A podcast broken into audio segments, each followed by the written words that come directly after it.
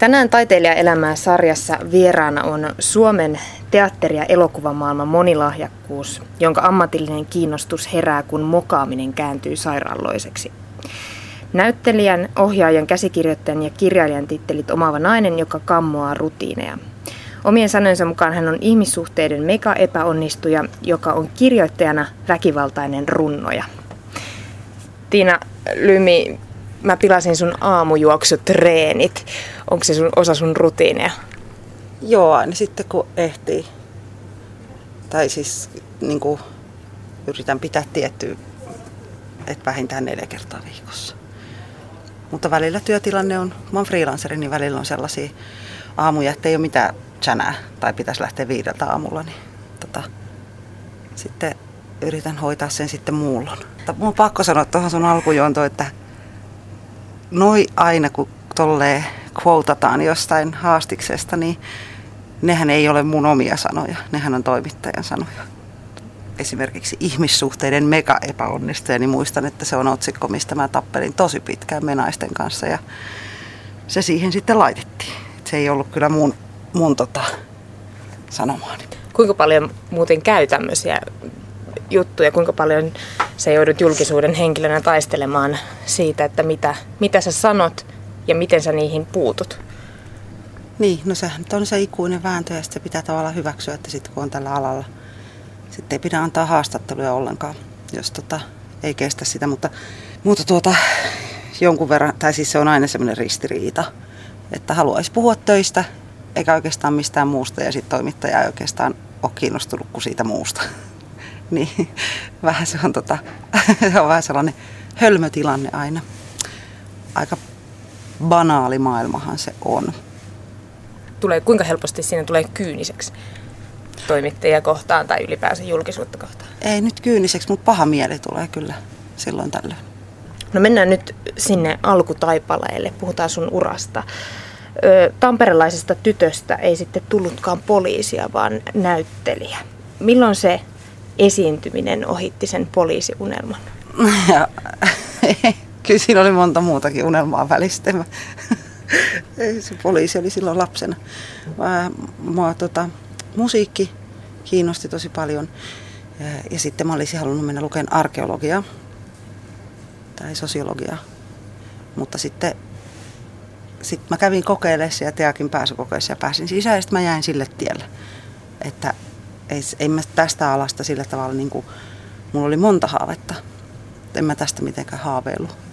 Mulla ei ole sellaista taustaa, että tiesin jo kolmevuotiaana, että minusta tulee teatteri- ja elokuva-ihminen, vaan tota, se vaan meni tälleen. Mä niin kuin ajauduin tähän. Niin se, se on monen unelma, että hakee monta, monta, monta kertaa sinne teakkiin. Osasit sä arvostaa sitä silloin, kun sä pääsit heti? Oliko se vaan semmoinen kokeilu? En osannut millään tavalla arvostaa sitä. Kyllä se näin on, että mä vaan niin kuin, mä olin tosi nuori. Mä olin just kirjoittanut, että mä täytin sitten 19 niin kuin silloin syksyllä. Eli mä olin 18 vielä. Niin se, se oli vaan semmoinen ajaa, oho, nyt kävi näin tyyppinen, että ei se, en mä kyllä niin kuin edes haaveillut siitä, enkä mä ajatellut missään nimessä sinne pääseväni, että lähinnä mä lähdin kavereiden peesissä. Kaverit sanoivat, että lähde säkin koittaa. Niin tota, en, en mä sitä osannut sillä tavalla arvostaa, että sitten tietysti myöhemmin on tullut sellaisia, että, että tai tajunnut just sen, että moni on yrittänyt 5-6 kertaa. Mutta tota, sehän on niin kuin jokaisella on oma reittinsä, että ei siinä ole, ei se ole sen kummempaa tämä elämä meni näin. Kyllä. Missä vaiheessa sä sitten sytyit näyttelemiselle? Tapahtuiko se sitten kouluaikana? Joo, kyllä se oli varmaan siinä niin kuin vikan, vikan kouluvuoden aikana. Että mä olin aika pihalla kyllä. Että mulle varmaan olisi tehnyt tosi hyvää sellainen välivuosi. Mä olin aika tosi lapsellinen ja arka ja mun mielestä niin kuin oikeasti ikäistäni lapsellisempi. Miten se näkyy? No silleen mä olin vähän pelokas ja mulla oli sellaisia niin kuin ei ollut sellaisia niin kuin aikuisen asenteita vielä kauheasti. Että, että kyllä se oli sit silloin vikana kouluvuonna, kun se rupesi tajuamaan, että, että pitää niin kuin itse, itse tehdä. Lukiossa samalla luokalla sun kanssa oli tulevia näyttelijöitä Risto Korhonen ja Riku Suokas. Näkyykö teillä lukioaikana jo jonkunlaista vivahdetta siinä, että nuo tyypit on menossa teatterimaailmaan? Joo, no kun sehän oli siis tämmöinen ilmaisutaitopainotteinen lukio, eli Tampereen niin kuin Kallion lukio vastaavat. Tätä, siis tarkoitti sitä, että meillä oli kaksi tuntia ilmaisutaitoa viikossa, että ei mitään kauhean, kauhean kokonaisvaltaista sille, mutta samanhenkisiä ihmisiä sinne toki eksy sinne luokalle. Meillä oli Riku ja Riston kanssa sellainen estradiviihderyhmä, jolla me tehtiin esityksiä ja käytiin jossain keikoillakin. Oli suuria, suuria ajatuksia kaikenmoisista projekteista. Kerro joku esitys. No siis se kyllä ne niin kuin tuohon huumoriin perustu. Ja, ja tota, ää, sellaisia sellaisia niin kuin varmasti omasta mielestämme uraa uurtavia. Jotain, mitä koskaan ei ole ennen tehty. mitä nuoren, nuorten pitääkin tehdä sillä ajatella, niin se kuuluu formaattiin. Mutta sulla ei siltikään ollut, vaikka te teitte tota, lukioaikana, niin ei ollut mitään haaveita suuresta Hollywood-tähteydestä tai muusta vastaavasta näyttelijään tai teatterimaailmaan liittyviä unelmia, haaveita? No, no joo, tietysti, mutta oli, mulla oli kaikki muitakin. Että ei se niinku, öö, mä, mä kyllä ajattelin, että mä niinku päädy tälle alalle. Tai sitten mä halusin kirjoittajaksi oikeastaan alun perin. Ja ihan hyvä, että ruvennut pelkästään kirjoittajaksi, koska tylsähän se olisi ihan hirveätä. Tehdään vaan pelkästään sitä. No mutta jos jonkinlaisia pelkoja työllistymisen suhteen 90-luvun laman jälkeen oli, niin ne varmaan pyyhkiytyvät pois, kun sut kiinnitettiin pian valmistumisen jälkeen komteatterin, jossa työskentelit 11 vuotta heti koulun jälkeen ja lähes suoraan töihin. Mitä se nuori Tiina Lymi ajatteli silloin? En mä mitään ehtinyt ajatella. On kaikki mennyt silleen niin kuin vaan sellaisessa tuubissa, että oikeastaan mä rupesin ajattelemaan sitä, että mitä mä haluan niin vasta kolmekymppisenä. Ja sitten aloin kirjoittaa ja aloin arasti miettiä ohjaamista vaihtoehtona. Mm, että tavallaan ne asiat, mitä on joskus ajatellut itsestä, että mitä haluaa, niin sitten kolmekymppisenähän tulee sellainen, että nyt pitää tehdä se, jos on, jos on niin kuin tehdäkseen. Nyt mä olen aikuinen. Ja sitten, sitten kyllä se varmaan on sillä, että se oma oma ääni mulla niin kuin, tai mä rupesin kuuleen sitä omaa ääntä vasta silloin kolmekymppisenä. Ja nyt koko ajan opettelen kuuntelemaan sitä paremmin. Tapahtuuko silloin jotain hätkähdyttävää tai muistaakseni, että mikä sai sut yhtäkkiä ajattelemaan? Ei, ei, se, ei mitään hätkähdyttävää, siis elämä tapahtuu. Tai sellainen vaan, että, että tota, nyt mä oon tehnyt nämä ja nämä asiat, mitä mä ihan oikeasti haluan ja mistä mä nautin ja mihin mä tunnen vetoa. Niin se oli vaan niin kuin sen, sen tajuaminen. Ei se ole sen kummempi asia. Ei siinä ollut mitään semmoista, että... Nä, niin, näin kun lentokone putosi taivaalta ja ymmärsin elämän, elämän lyhyyden ja haurauden. Ihan siis, se oli vaan se varmaan siis semmoinen oma prosessi ja kehitys. Tosiaan sitä, sitä aikaisemmin olit tehnyt muun muassa elokuvaroolin elokuvassa Akvaarion rakkaus, josta sait Jussi-palkinnon.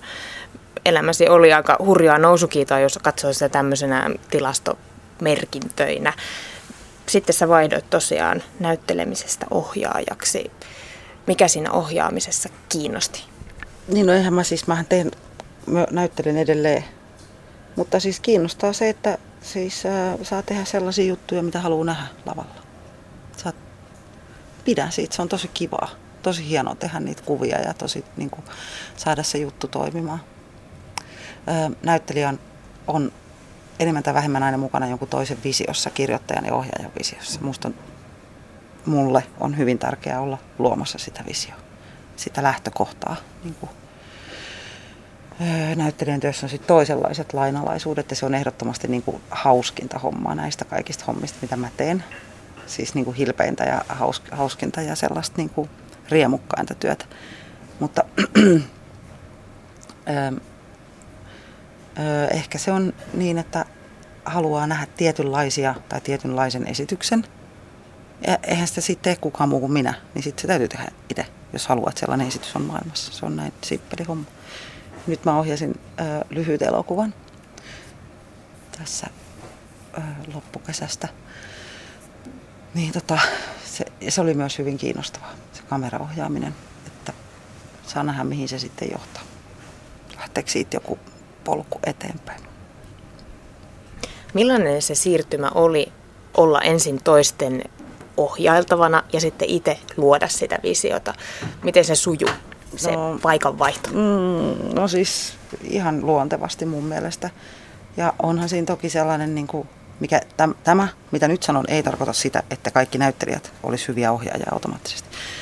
Mutta jos sattuu niin, että se ohjaaminen toimii, niin silloin kun on tehnyt pitkän näyttelijäuran ennen sitä, niin toki siinä on semmoinen niin etulyöntiasema, että mä tiedän, mä tiedän, mitä näyt, mä tiedän miltä tuntuu näyttelijästä.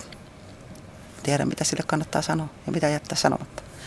Tota, Sitten toki semmoinen niin eka ohjausta kun teki, niin sit tajus, että, että siinä ohjaajantyössä on niin paljon sellaisia asioita, mitä näyttelijä ei koskaan tule edes ajatelleeksi. Kuinka paljon se työtä on tehty ennen kuin ne harjoitukset alkaa. että se on aika ähm, pitkä ja iso prosessi, se ohjaaminen. Ja se, mitä tehdään näyttelijöiden kanssa lavalla, on osa sitä prosessia, mutta se ei ole se koko prosessi. Näyttelijä usein kuvittelee, että se koko prosessi on se. mutta kyllä se mun mielestä, mä, mä nautin siitä tosi paljon. Musta se sujuu ihan luontevasti ja hyvin. Ainakin ihmiset on tykännyt, tykännyt olla noissa jutuissa mukana, mitä mä oon tehnyt. Onko se niin, että Suomessa se on vaihtoehto eikä niin sanotusti pakko, vai pitääkö Suomessa olla moniosaaja, kun on kyse niin pienestä maasta? Että... Äh, täällä saa olla. Siis toisinpäinhän se on se ajatus. Okei. Okay. Mutta nyt puhutaan siis toki tästä punalan sisältä. Se on nyt vasta niin kuin hyväksytään se.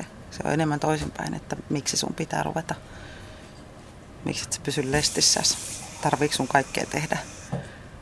Ja sitten se vastaus on, että joo, näköjään. tota, ei se, ei, ei sitä niin kuin, no voi laskea, että montako ihmistä on, jotka tekee kaikkia ja varsinkin sitten sukupuoleni edustajia, kuinka monta on, jotka tekee kaikkia näitä asioita. Ei niitä ole kauhean monta. Onko Mutta, se hyvä asia, että se muuttuu? No, totta kai kaikki siis semmoinen, mä en, mä en näe mitään pahaa siinä, että se, me on erilaisia. Joillekin sopii omistautua yhdelle asialle ja jonkun ura ja elämänkaari menee eri tavalla. Että se, mä oon semmoinen ihminen, että mä oon tosi lyhyt jännitteinen, mä tunnen, mä en jaksa tehdä vain yhtä juttua. Jos mun pitäisi eläkeikään asti olisi pitänyt pelkästään näytellä, niin en mä jaksanut, en mä kestä. Mun pitää saada tehdä niin kaikenlaisia asioita. Sitten tulee aina toista asiaa ikävä ja sitten sit pitää mennä sinne. Et sitähän on niinku kaksi tapaa katsoa tätä asiaa. Joko, joko se on niin, että sä oot niinku keskittymätön öö, ympärinsä sohlaaja tai sitten moniosaaja. Se on niinku, siihen on kaksi näkökulmaa. Mä näen niin, että nämä asiat tukee toisiaan, mitä mä teen. Mutta tota, jokainen voi tulla katsoa niitä juttuja ja sit siitä vetää johtopäätökset. Mä luen taas täältä yhden noston korjaa sitten, kuinka monta asiaa tässä on väärin öö, olet sanonut, että ajattelen, tai, ajattelen, että taiteen pitäisi olla sellaista, joka ei ole kenellekään mitään velkaa, vaan aina mistään riippumatonta, ankaraa ja vapaata.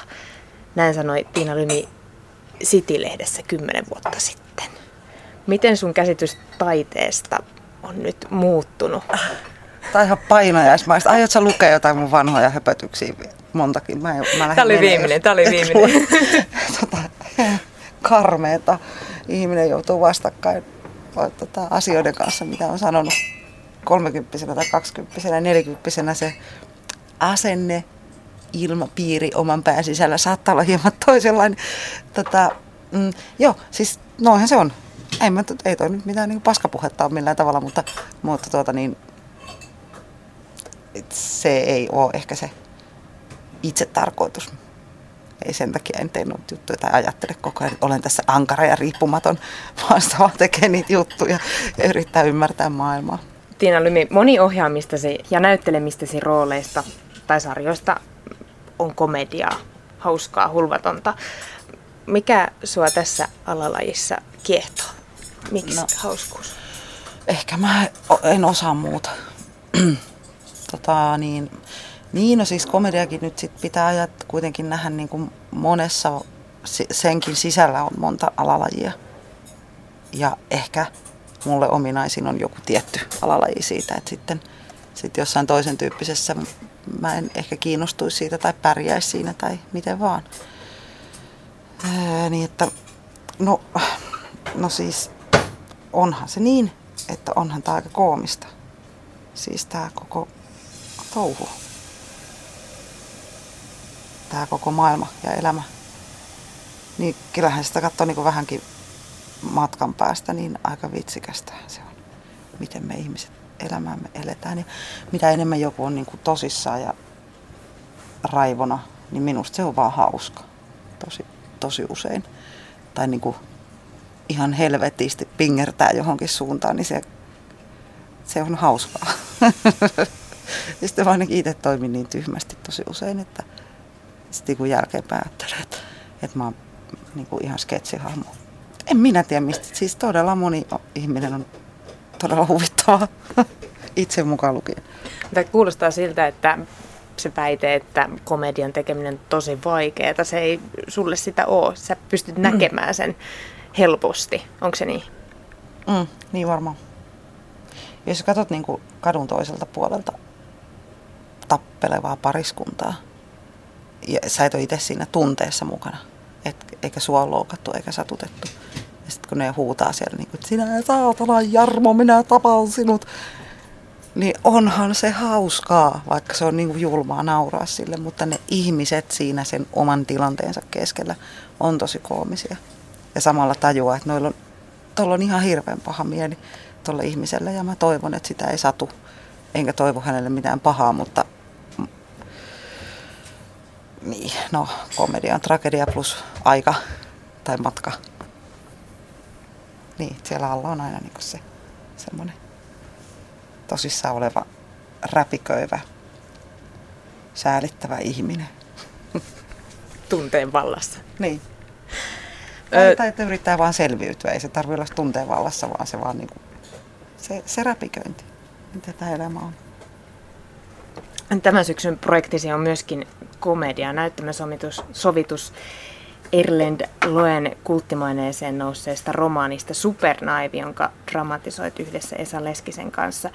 Näytelmän pääosassa Ylermi Rajamaan tekee roolin nimettömänä 25-vuotiaana miehenä, joka menettää yllättäen elämän merkityksen ja yrittää vapautua siitä ajattelemalla lapsekkaasti.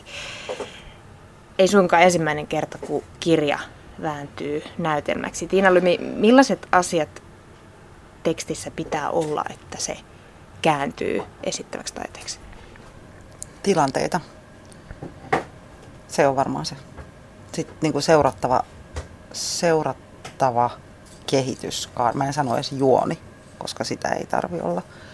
Ja tässä silleen olekaan, mutta tota, seurattava ihmisen pään sisäinen kehityskaari. Että se ymmärrät, että miksi, miksi noin, miksi se tekee noin, tai sulle tulee siitä edes assosiaatioita. Öö, ennen kaikkea niin kuin sitä, ihan sitä niin kuin presenssiä, sitä tilan, tilannetta. Mutta sen ei tarvitse välttämättä olla tekemistä. Tässäkin kirjassa tämä mies aika paljon ajattelee ja kirjoittaa listoja. Mm. Niin, siinäpä se on nyt kyllä tässä aika kova vääntö olikin, että sen tekstin saa. Mä oon siis tehnyt itse asiassa yksin ton dramatisoinnin, että Esa on mulla niin kuin lukijana siinä. Ja on todella iso apu. Todella, todella tehnyt paljon, paljon työtä. Mutta tota, niin, että kyllä siinä on niin kuin aika kova vääntö olikin juuri sen takia, että se käytännössä mies on, mies on ää, asunnossa sisällä mietti elämän tarkoitusta, eksistentialistinen kriisi. Niin tota, sitten juuri se, että miten se sitten tuodaan lavalle. Ja se huumori, mikä siinä niin kirjassa on, niin se perustuu tosi paljon siihen, niin siihen kieleen siihen niin kuin toteavaan tapaan sanoa asiat. Niin kuin, niin kuin minusta tuntui tältä. Hän oli epämiellyttävä. Tai joku, niin kuin, hän puhui jatkuvasti seksistä. Niin kuin se on hyvin, se ei toimi näyttämällä. Sitä ei, ei että sitten voitaisiin tehdä sitten Ylärmi voisi vaan lukea ääneen sen kirjan tuolle, että se olisi pelkkä monologi. Että sitten juuri se, että siitä syntyy teatteria, että sinne saa niinku, saa niinku sitä presenssiä ja tilanteita, niin se rupesi toimimaan se teksti, sit kun mä heitin kirjan olan yli ja rupesin kirjoittaa niin kuin, silleen niin kuin tuhmasti, epäkunnioittavasti omasta päästäni, niin sitten se, sit se alkoi niin kuin vörkkiä. Tarkoitan tuhmasti. No niin, heti tämä kuulosti pehmopornolta. Ei, kun siis tarkoitin sellaista, että, että niin kuin, ei orjallisesti sitä noudattaen. No mitä sitten monen mielipide kirjaan pohjautuva, on se sitten näytelmä tai elokuva, se on lähestulkoon aina niin, että no kirja oli parempi. Jännittääkö sua? Otatko sä riski? Millainen riski se on, että, että sä teet kirjaan pohjautuvaa jotain? Tietenkin aina, tai siis ylipäänsä kun tekee mihin tahansa pohjautuvaa jotain, niin se on aina riski, koska tähän työhön sisältyy se, että kuka tahansa, urpo tai älykkö tai ihan kuka tahansa voi katsoa se ja sanoa, että paska. Eikä tarvitse perustella, miksi oli paskaa, mutta niin se menee. Mm, siis tämähän on niin kuin, tietenkin on tiettyjä lainalaisuuksia, että kaikki materiaali, mitä kirjassa on, siinä on itse asiassa todella paljon. Tämä olisi kuusituntinen esitys, jos siellä olisi ihan joka ikinen nyanssi. Sitten täytyy tehdä valintoja ja täytyy niin kuin, tämä on samalla lailla mun näkemys siitä kirjasta, kun jollain lukijalla on oma näkemyksensä siitä kirjasta. Ja sitten, sitten tämä on niin kuin eri, täysin eri väline. Ja totta kai ihmiset sanoivat, että kirja oli parempi, mutta mä toivon, että ne saa tästä jotain vaikutelmia tai aukeaa johonkin sellaiseen suuntaan, että tässä on ehkä se ydin siitä kirjasta. En tarkoita niin kuin faktinen ydin, vaan, vaan ajatuksellinen tai, tai tunnelmallinen.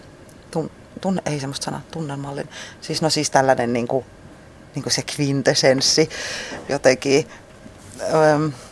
ja, ja, ja sitten, tai ehkä löytää jonkun sellaisen kulman siihen henkilön.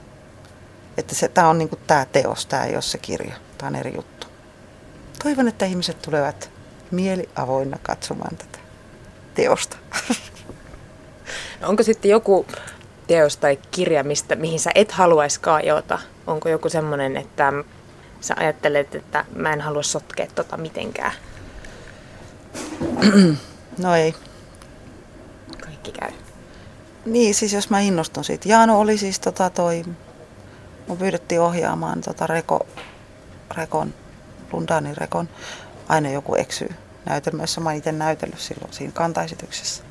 Niin se tuntui siltä, että mä en ehkä tähän, tähän niin kuin pysty. Tai se tuntui liian, liian joltain. Mä osaisin selittää. Se liittyy Rekon kuolemaan ja moneen asiaan. Että se on, se on niin kuin siellä paketissa mulle ja se pysyy siellä paketissa. Sitä ei revitä. Mm. Tiina Lumi, sä oot myös kirjoittanut näytelmästä kirjan. Miten se eroaa siitä, että tehdään kirjasta näytelmä, kun tehdään näytelmästä kirja? No tota niin, hmm. no silleen onhan se nyt tylsempää. Tarkoittaa siellä, mitä? No sitä, että siellä ei niinku tien päässä ei odota se palkinto, että pääsee porukan kanssa tekemään sitä ja saa niinku lihallistaa sen ja siirtää sen silleen muille ihmisille. Saa olla läsnä siinä tilanteessa. Kyllä tämän, tämän esittävät taiteet on ehkä enemmän mun juttu. Sitten niinku teatteri ja TV ja leffa. Supernaivi ensi, ensi-ilta on reilu kuukausi, noinkin tiukassa. Onko noin vähän? Ai hitto, miksi sä sanot Onko mielellään ajatellut vai että se on sitten joskus? No sanotaan, että se on sitten joskus lokakuun alussa. Kiitos. Miten sä ammennat luovuutta noinkin tiukassa aikataulussa, ajattelemalla, että se on tuolla jossain? No sillä, että mulla on selkeä ajatus siitä, miltä, mitä mä haluan tehdä, miltä mä haluan, että tämä näyttää. Sitten mulla on tosi hieno työryhmä, joka on lahjakkaita luovia ihmisiä täynnään. Niin sieltä ja sitten siitä jutusta. Siis se on, tää on niinku vaan sitä, että pitää olla tosi kiinnostunut siitä, mitä tekee. Sille aidosti kiinnostunut. Ettei huomaa ajan kulua. Pystytkö valita, jos sä ajattelet sun ammattia ja toimeentuloa, niin kuinka, vai onko se vaan niin kiinnostunut kaikesta? Pystyn valitsemaan, joo. Joo. Kyllä joitain asioita sitten tehdään ihan varhan takia, mutta, mutta niin ehkä enemmän näyttelijänä. Tota, Joo, ei sellaista kannata lähteä ohjaa, jos ei innostu. Ei mitään järkeä. Tässä sarjassa kysytään aina tähän loppuun jokaiselta taiteilijalta sama kysymys, joka kuuluu, että millaista taiteilijaelämää Tiina Lymi vietet? sekavaa. Paljon kaikkea. Taiteilijaelämää. Niin, sä meinaat sä niinku tällaista punaviini äh? Ei. Mä vietä sellaista elämää. Mun taiteilijaelämä on ehkä lenkkarit ja fillari ja pitkät keskustelut friendien kanssa, niin ne on se, niinku, mistä sitä sitten ammentaa. Tai mikä on se oma tila, mistä syntyy ne ideat lenkillä.